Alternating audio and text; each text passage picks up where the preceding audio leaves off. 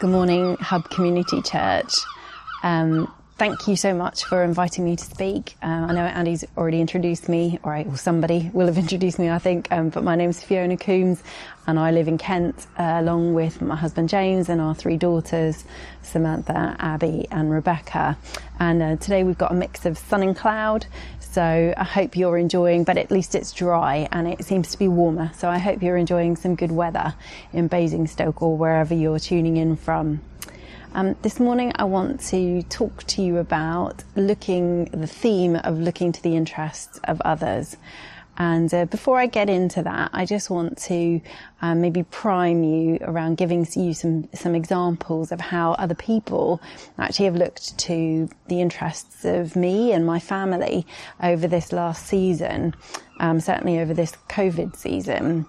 So we have had um, a number of uh, cakes delivered, anonymous cakes sometimes. Um, sometimes people have delivered them and we've known who they are. We've had an afternoon tea bought for us and delivered. We had a home cinema treat box. I didn't even know those existed, but it did, and it arrived on our doorstep with popcorn and sweets and a list of family films. We've had a full dinner arrive on our doorstep one evening, um, probably well, just before dinner time, including pudding. And um, it was the middle of the week, and it was just such a blessing when that arrived, not to have to think about what we were going to eat and what I was going to cook. Um, we've had drinks delivered, um, teas and coffees. We've had um, unprompted texts um, with words of encouragement and prayer and flowers and um, particularly I think I mean all of it has been a blessing, but particularly the the unprompted text messages or notes in a card put through our door about um, scripture verses of encouragement or how people have been praying for us has uh, been the thing that has touched me particularly um, because people don't we don't always know what the other person's going through and some of those have been uh, very, very timely for us and for me particularly. And uh, I've just been really blessed about pe- how people have responded to the prompting of the Holy Spirit and challenged about whether I respond to His prompting because it enables me as the receiver to um, be reminded about how much God loves me and how much He thinks of me, um, because other people don't know that I need those words of encouragement at that point, but He does. So, can I just encourage you, while just to hold that in mind while we're thinking about looking to the interests of others. So there are three things I want to just talk about this morning. They maybe don't flow neatly one to the other, but three things that I felt the Lord had laid on my heart when looking at this um, topic of looking to the interests of others. So, the extent to which I feel I need to exercise my freedom ultimately gives away my maturity in Christ. Looking to the interests of others is an expression of us being joined into the body of Christ. And our love for others, both in and outside of the church or the body of Christ, will reveal how much of Jesus' disciple we are and how much we are being transformed into his likeness. It's a tangible witness and proclamation of his gospel. So, thinking about the first point, the extent to which I need to exercise my freedom ultimately will give away my maturity in Christ. And I want to particularly look at 1 Corinthians 8 for this verses 9 through to 13. Now, 1 Corinthians in our scriptures is Paul's um, first letter, although it's probably his second letter to the Corinthians. And a lot of what he writes in this letter, and in particularly in this section, is in response to something that they've already written to him. So if you can imagine in our modern context, it's a bit like following a text message conversation where you might hold your finger on one part and say, oh, I'm going to respond to this now. And then, oh, actually, there's another part I didn't answer because they asked me a question here and I'm going to respond to that. And it's a bit like that in this section of this letter. And for that reason, this passage sort of stands alone because Paul is kind of going, now about this, now about that, now about this. And he gets to this point and he says, now about food being offered to idols. And this isn't the only time that Paul in his letters talks about food and freedom. Uh, he talks about it quite uh, quite at length in Romans chapters 14 and 15 as well, but I want to focus in on this bit here.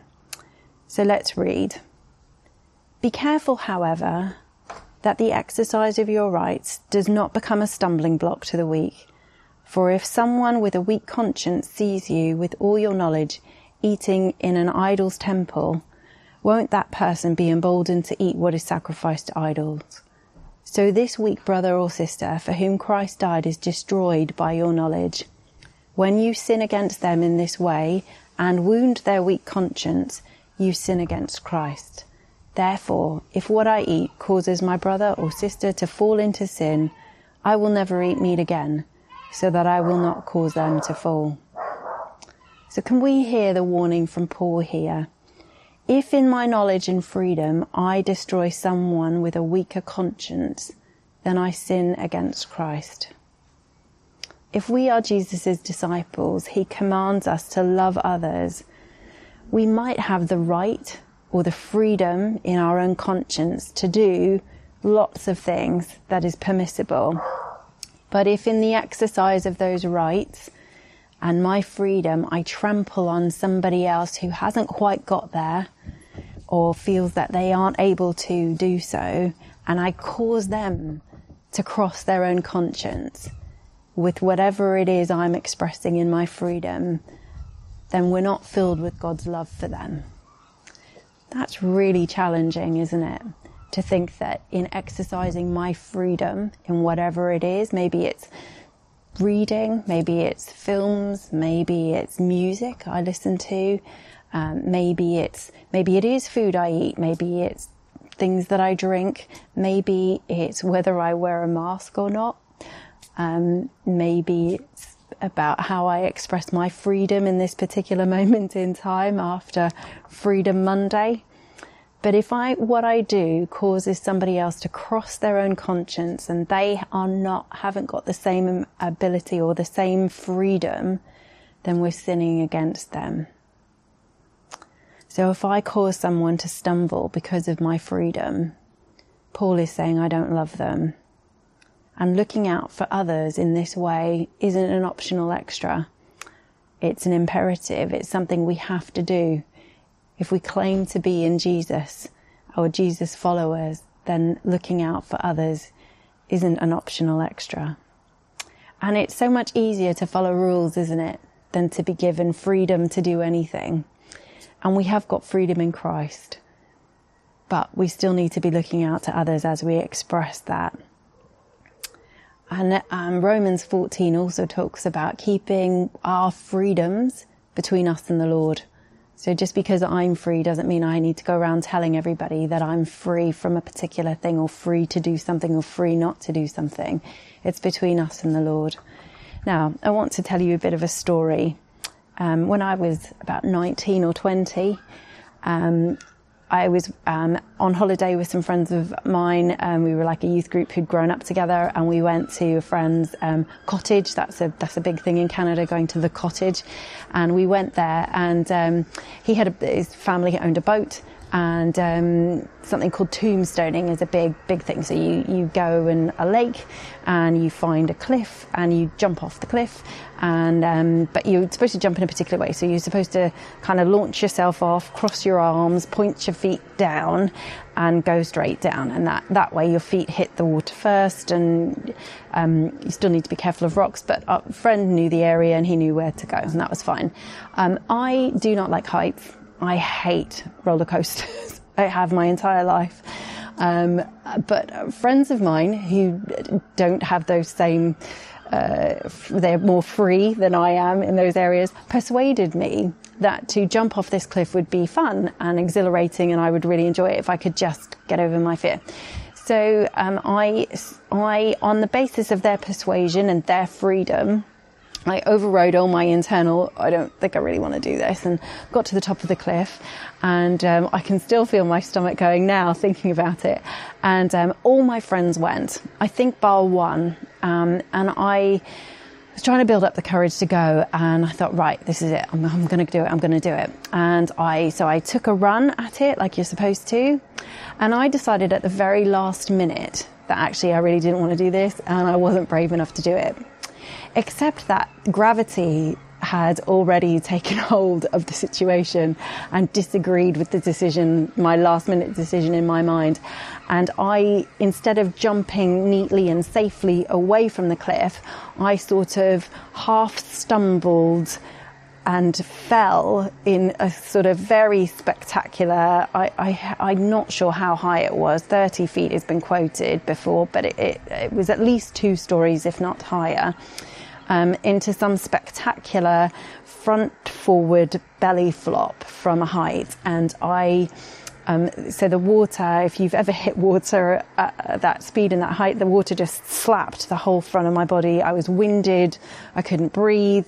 I wasn't sure I was still alive.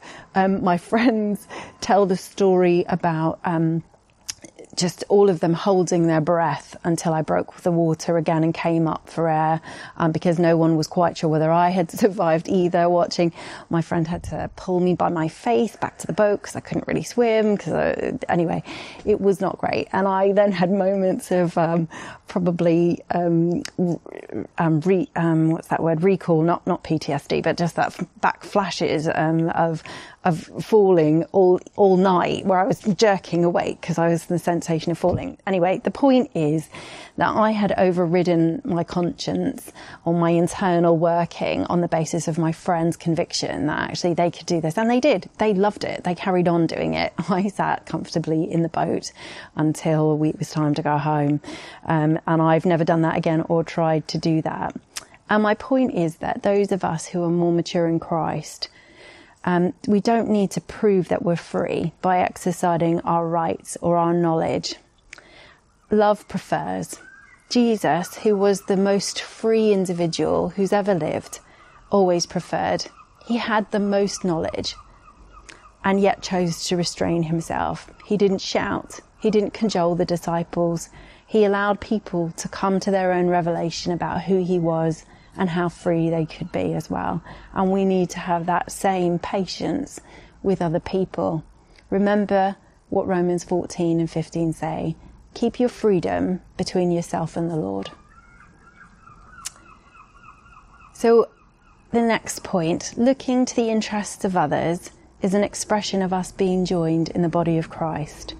Philippians 2 verses 1 to 4. Therefore, if you have any encouragement from being united with Christ, any comfort from his love, if any common sharing in the Spirit, if any tenderness and compassion, then make my joy complete by being like minded and having the same love, being in one spirit and of one mind. Do nothing out of selfish ambition or vain conceit, rather, in humility, value others above yourself not looking to your own interests, but each of you to the interests of others. This is Paul's letter to the Philippians, and unlike the letter to the Corinthians, this was not in response to any specific questions, and the whole letter could be read as one train of thought. The verses that come before this passage talk about Paul being in chains and proclaiming the gospel out of love and not out of selfish ambition. And Paul talks about being torn, saying that to stay in his body means that he's fruitful, but to leave means that he can be with Christ. And so he declares to live is Christ, but to die is gain. And Paul then calls the Philippians to live lives worthy of the gospel, being one in the spirit, and to suffer for the gospel. And then comes to this, therefore, therefore, value others above yourselves. Don't look to your own interests, but look to the interests of others. And we live in a world that encourages us to look after ourselves, to fight for our rights, to party. Anybody? Anybody else? 90s children? No. Well, I'm not a 90s child. I'm a 70s child, and that was the Beastie Boys somewhere around the late 80s, early 90s. We have the right to express ourselves. Don't repress yourself, to quote Madonna. And that's almost regardless of the impact it might have on others. that to be independent from other people is the pinnacle of what we need to achieve and that that is our sign of strength to the world. I'm not so sure. That we're entitled to our own comforts, our own pleasures and self-fulfillment. And if anybody's getting in the way of that, well, we just need to ditch them, ghost them, move on. They're holding you back. Actually, it is truly countercultural to lay down our interests for the interests of others. When we do that, it in itself is a proclamation of the gospel. It declares who God is. It declares who Jesus is. It declares that we're following his example, the one who laid down his life. And Philippians 2 goes on to talk about how Jesus emptied himself, didn't consider himself to be above making himself into the image of man, into a man, not even the image of a man, but into man, in order to save those around him. What if everyone saw us looking to the interests of others, laying aside our own interests? What would it look like if we did that? Now, there is a song, um, I just want to think about this for a minute. There's a song called The Reckless Love of God. Oh, the overwhelming, never ending, reckless love of God. Oh, it chases me down, fights till I'm found, leaves the 99. And I love that song. Reminds me of how much God loves me, how much He pursues me. But the problem with that song is that it makes me the one. And actually, those of us who love Jesus and have come to know Him, we're not the one anymore. We are the 99. And so, in looking to the interests of others, actually, sometimes we need to lay down things about church, about the 99 that we enjoy, that we love, in order to pursue God's heart, that reckless love of God that chases us down to chase the one. And I know Andy has been talking to you all about that and he hasn't paid me. And this is something that I've come to on my own as well. What would it mean? What does it mean if we follow Jesus' example and go after the one and leave the 99? I'm just going to maybe leave us thinking about that. Also, what would it mean if each generation laid down its interests for the interests of the other. Now I can hear some of the older folk raising a cheer, saying, Here we go. Fiona's going to tell the younger generation to lay down what they want for us. Actually, can I just remind you what 1 Corinthians 8 talked about, about the weaker brother? Generations behind those who are more mature, they are the weaker ones. Actually, we need to be looking out for them we can lay down our own interests for them. And also, I keep thinking, do you know what? In 50 years' time, I hope I'm still in the church. I maybe we'll still be around. That would make me 98. Um, you can do the quick maths if you want to. But am I going to be around to be influencing church? Do I want the church to reflect what I want at 98? Or actually, do I want it to take into account what they want at the age of 20? those who are going to be there for the next 70 years, those who are going to lead it for the next 70 years, those who are going to bring in their generation to know Jesus. So uh, I'm looking now to laying down, even for me and my generation, what does it mean for us to lay that down, to look to the interests of those coming up behind us? Because I want them to go further, faster, I want Jesus to return in my generation. I'm not sure I'll see it, but I want it to come in their generation, if not mine. And I want them to be on fire for God, pursuing the gospel, and I don't want to stand in the way of that. So I want my generation to lay down its own interest, to look to the interests of that younger generation coming through. What can we do to encourage them? What can we do to chase the ones in that generation who are going to pursue God, who are going to be the next Jacobs, who are going to be the next Heidi Bakers, who are going to be the next preachers and teachers. Where are they? And my final point our love for others, both in and outside of the body of Christ, will reveal how much Jesus' disciple we are and how much we have been transformed into his likeness. It's a tangible witness and proclamation of the gospel. And the passage for this is John 13, verses 34 to 35. These are Jesus' words, and it comes during the Passover meal. One day before Jesus is about to die, and just after he's washed his disciples' feet, some of his last words to his disciples before his own death. And he says this A new command I give you love one another as I have loved you. So you must love one another. By this everyone will know that you are my disciples, if you love one another. A new command I give you love one another as I have loved you. So you must love one another. By this everyone will know you are my disciples if you love one another. And I don't know that there's anything else to add to what Jesus says. It's an uncomfortable mirror, that verse, isn't it?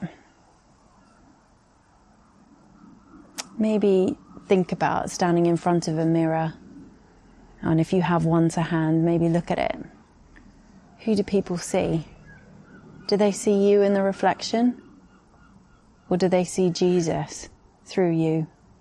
Can they see through you as his disciple through to him, to his kindness that leads to repentance, to his message of salvation, to him as king? Can they see Jesus through you?